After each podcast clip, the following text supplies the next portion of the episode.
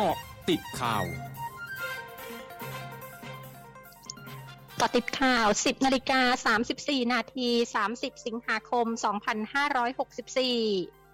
นายดิษฐทัศน์โหตรกิจเลขาธิการนายกรัฐมนตรีออกประกาศเรื่องการอนุญาตให้สื่อมวลชนปฏิบัติหน้าที่ภายในทำเนียบรัฐบาลภายใต้สถานการณ์การแพร่ระบาดของโรคโควิด สิบเก้า โดยระบุว่าตามที่มีประกาศให้สื่อมวลชนงดการปฏิบัติหน้าที่ภายในทำเนียบรัฐบาลจนถึงวันที่สามสิบเอ็ดสิงหาคมนี้นั้นทั้งนี้เพื่อให้เป็นไปตามมาตรการผ่อนคลายของศูนย์บริหารสถานการณ์โควิด สิบเก้า หรือสบค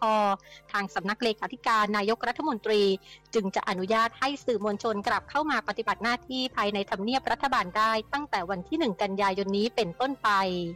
นาวาอากาศเอกอนุดิษฐ์นาคอนทัพสสกทมพรรคเพื่อไทยยืนยันพร้อมเตรียมข้อมูลอภิปรายไม่ไว้วางใจนายกรัฐมนตรีโดยเฉพาะในประเด็นที่เกี่ยวกับความไม่ชอบมาพากลในการจัดซื้อยุทโธปกรณ์ของกองทัพอากาศมูลค่ากว่า สามพันล้านบาทที่มีการเปลี่ยนแปลงวัตถุประสงค์และขอบเขตของโครงการเดิมทั้งที่ผ่านความเห็นชอบจากหน่วยงานปกป้องงบประมาณและออกเป็นกฎหมายแล้วระบุไม่กังวลว่าการออกมาเปิดเผยข้อมูลการอภิปรายจะทำให้ข้อสอบรั่วเพราะเรื่องนี้ไม่ใช่ความลับและได้พยายามขอความชัดเจนจากหน่วยงานที่เกี่ยวข้องมาโดยตลอดแต่กลับไม่ได้รับความสนใจและยังคงเดินหน้าจัดซื้ออยู่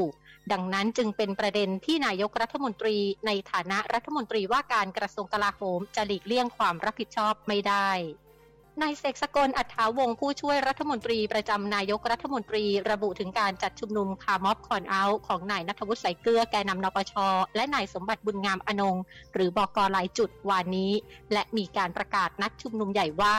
ได้มอบให้ทนายความรวบรวมหลักฐานความผิดของนายณัฐวุฒินายสมบัติและพวกเพื่อเข้าแจ้งความเพิ่มเติมในหลายกระทงเนื่องจากทำให้ประชาชนที่ใช้รถใช้ถนนได้รับความเดือดร้อนและผิดพรก.ฉุกเฉินพรบ.โรคติดต่อผิดกฎหมายอาญามาตราหนึ่งหนึ่งหกและอื่นๆอีกทั้งยังพบว่ามวลชนที่สามเหลี่ยมดินแดงพกพาอาวุธทำร้ายเจ้าหน้าที่ตำรวจซึ่งนายณัฐวุฒิและนายสมบัติจะปฏิเสธความรับผิดชอบไม่ได้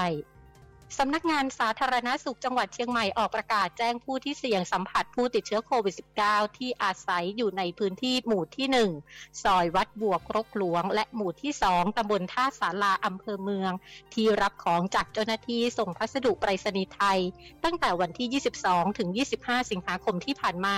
และผู้ที่ใช้บริการหรือติดต่องานกับบริษัท B Brighter Corporation จำกัดตำบลท่าศาลาอำเภอเมืองตั้งแต่วันที่ยี่สิบสองถึงยี่สิบเก้าสิงหาคมที่ผ่านมา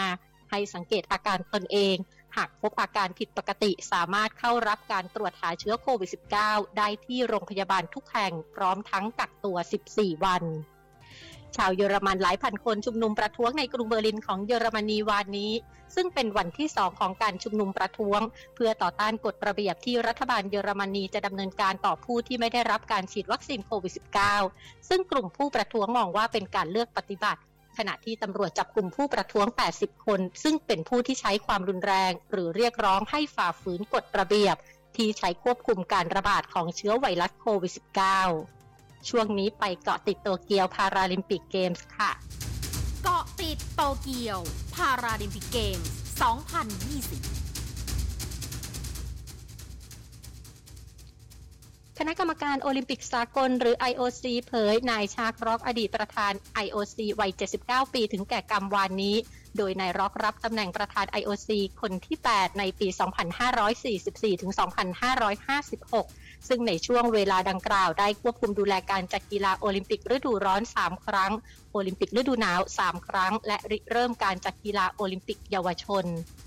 ทั้งนี้ ไอ โอ ซี ประกาศลดธงโอลิมปิกลงครึ่งเสาที่โอลิมปิกเฮาส์พิพิธภัณฑ์โอลิมปิกและอาคารสำนักงานทั้งหมดของโอลิมปิกเป็นเวลาห้าวันเพื่อแสดงความเคารพต่อนายร็อกและจะจัดพิธีรำลึกในปีนี้ทั้งหมดคือเกาะติดข่าวในช่วงนี้ภัยดัญญางานสถินรายงานค่ะ